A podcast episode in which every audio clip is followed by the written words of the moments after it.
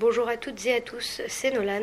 Aujourd'hui, on se retrouve avec Madame Marivelle, une prof de français au collège, et je vais lui poser quelques questions. Donc euh, bonjour d'abord. Bonjour Nolan. Par rapport à votre métier, pourquoi vous avez choisi de faire ce, ce métier-là? Alors c'est une, euh, une histoire assez longue, on va essayer de la faire courte. Euh, En fait, j'étais au départ, je voulais être médecin sans frontières, je voulais aider les autres parce que j'avais été touchée par euh, ce qui se passait en Somalie. Et euh, en réalité, je ne supportais pas la vue du sang. Donc, euh, arrivé euh, au collège, eh ben, j'ai eu le bonheur de faire la rencontre d'un professeur de français qui était absolument génial. Et euh, cette dame-là, elle m'a vraiment donné l'inspiration et ben, je me suis dit que je voulais être aussi enseignante. Voilà. D'accord. Et ça fait combien de temps que vous avez pris exemple sur elle? Ça fait combien de temps que j'exerce le métier? Oui, C'est ça voilà. ta question? Ça fait déjà euh, 19 ans, 19 ans. à peu près, ouais. Voilà.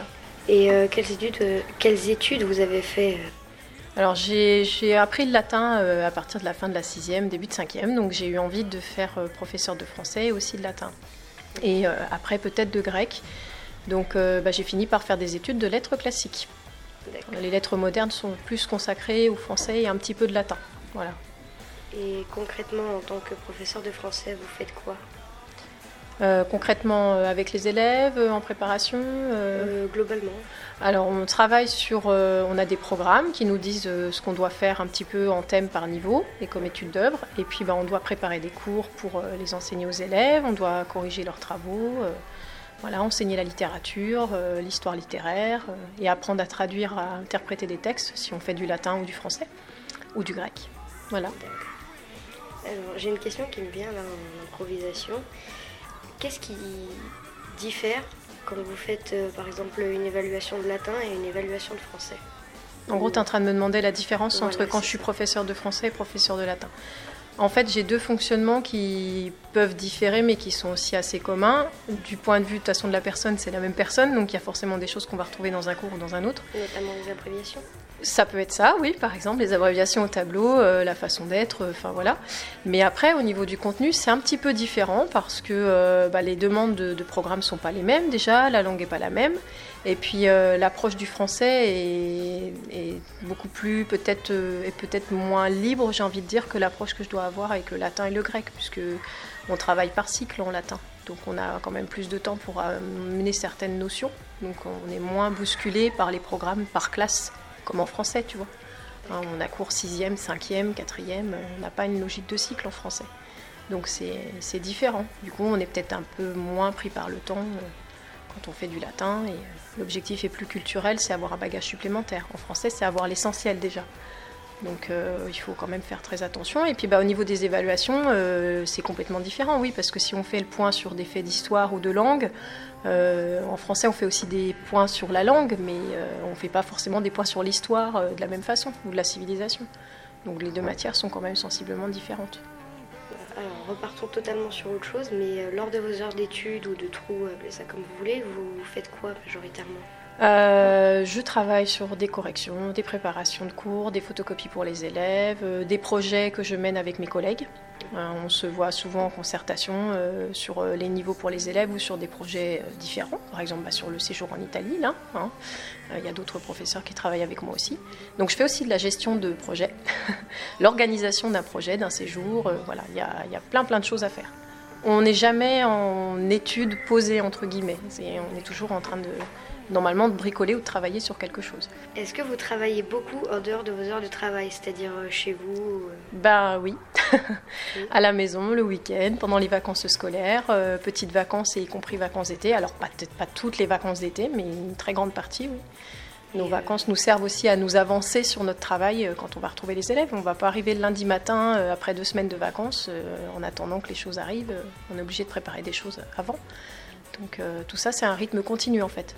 Par contre, euh, la liberté de ce métier, c'est qu'on s'organise comme on veut.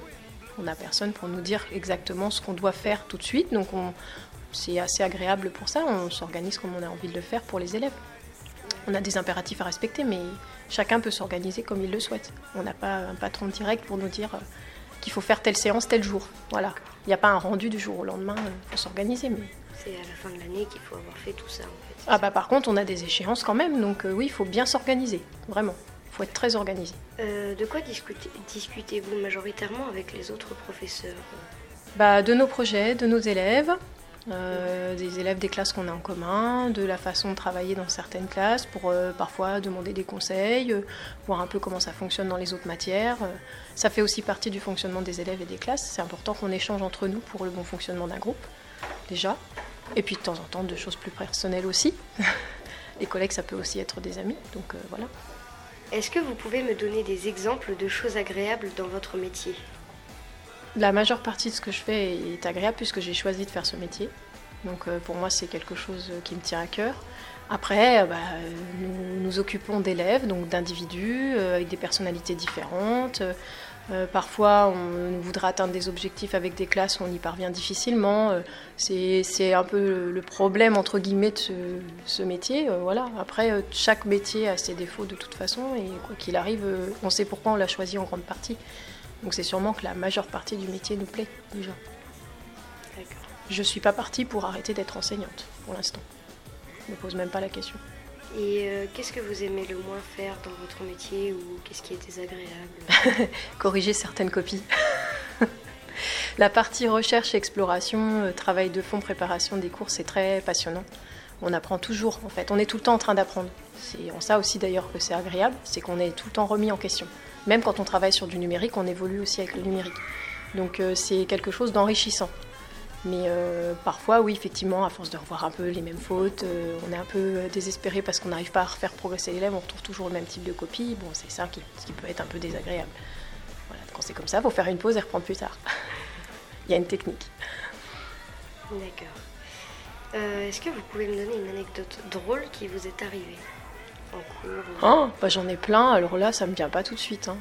De, façon générale, il y a toujours un passage qui pourrait euh, entraîner du fou rire. Ou... Parfois, on se retient d'ailleurs de rire en classe euh, quand ça vient. Il y a quelque chose qui nous fait rire, on essaye de pas. Euh, voilà, mais c'est humain, ça fait partie du jeu. On est, on est juste un ensemble d'humains dans une même classe, donc qu'on soit enseignant ou élève, je pense qu'il y a toujours des moments où on a besoin de rire aussi. Voilà, donc euh, ça fait partie de l'enseignement aussi, je pense. Passer par l'humour pour, euh, pour faire passer des messages pédagogiques, ça peut être bien aussi. C'est ma façon de travailler en général, j'aime bien travailler comme ça. Sinon c'est triste. En effet.